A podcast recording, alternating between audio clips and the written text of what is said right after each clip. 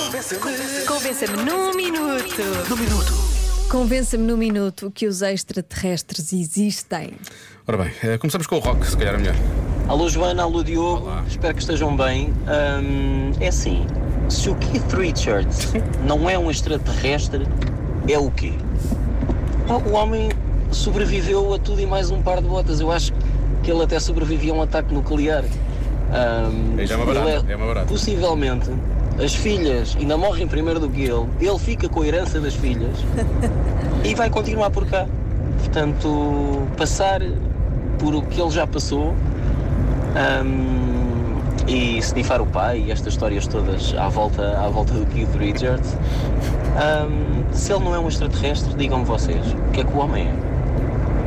Beijinhos, boa tarde. Beijinhos. Não estava a pensar. Não, a parte do ataque nuclear, ele pode ser uma barata, não é? Mas eu não sabia que ele tinha snifado as cinzas do sim, pai. o pai, o pai foi. Isso é realmente armado estranho. E ele, sim, sim. Assim ficaram, ficaram ligados para sempre.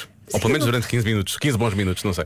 Não faz mal, ele não foi hospitalizado logo a seguir. Está lá na biografia. Não, não é? Porque é o Keith Não, ele, Richards, ele claro. aguenta. Eu acho que ele, extraterrestre. ele é um arcanjo, não é? Não vou dizer que ele é um anjo, que ele, não é. ele é capaz de ter um arcanjo ou coisa assim do género. É a única forma. Eh, mas não se fala só de Keith Richards, também se fala dos Pink Floyd, à altura. Olá Diogo, olá Joana. Eh, três razões eh, para os extraterrestres existirem. Primeiro,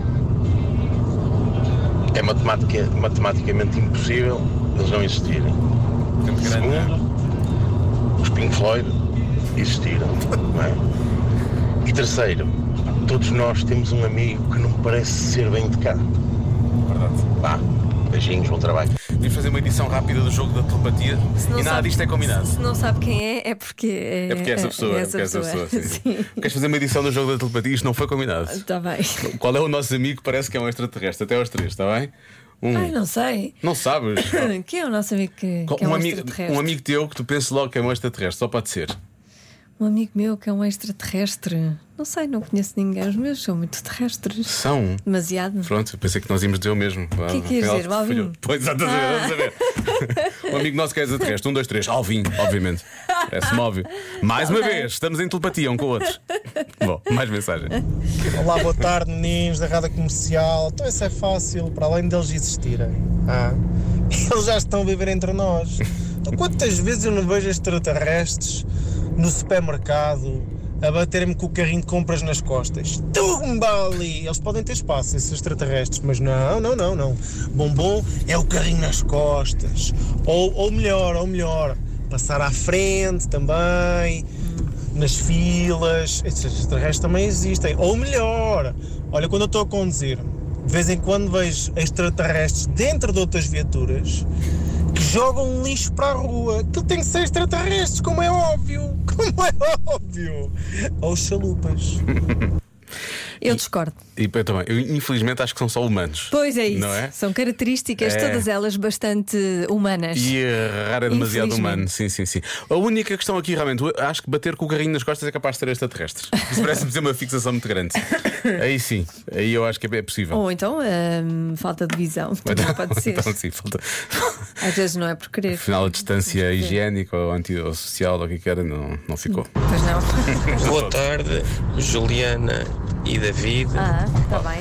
Claramente um extraterrestre. Tá não é? bem. Claramente um extraterrestre que. é- Juliana. Não é mau, Juliana? Sim, e Pronto. David. David. David também não é mau. Olá, olá, olá. Está parecido com o David Fonseca. Sim, olá. tens de dizer a David Beja. Eu sou o David Beja. Olá, sou David Besmo. Peço desculpa pela minha voz, também rouco. As melhoras. Para que gastar o nosso latim a convencer-vos Para dos quê, não é? extraterrestres quando o México já os encontrou e apresentou provas irrefutáveis sobre o assunto? Um abraço. Agora apareceu muitas provas assim, foi assim. Eu Não sei se são irref- irrefutáveis, não é? Porque eles iam fazer testes, não é? Estes alegados extraterrestres que foram apresentados. eh, pronto, vamos ver. E não é? quando é que sai a classificação dos extraterrestres? Pois não sei. Vamos eh, fazer testes. Os extraterrestres na pauta, à espera. São Ah, dois- olha, tive 77. Sim, dois corpos de alegados extraterrestres. É verdade. Já, passa- já passámos por isso tantas vezes, não é? Pois, exato. Eu acho que eram só pessoas muito magrinhas. Com os olhos muito grandes, não é? Tinha os olhos muito grandes. Estavam esbugalhados. Esta olha. aqui, extra, extraterrestre, até é parecida comigo.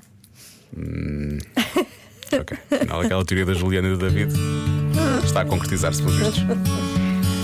Já se faz tarde. Na Rádio Comercial.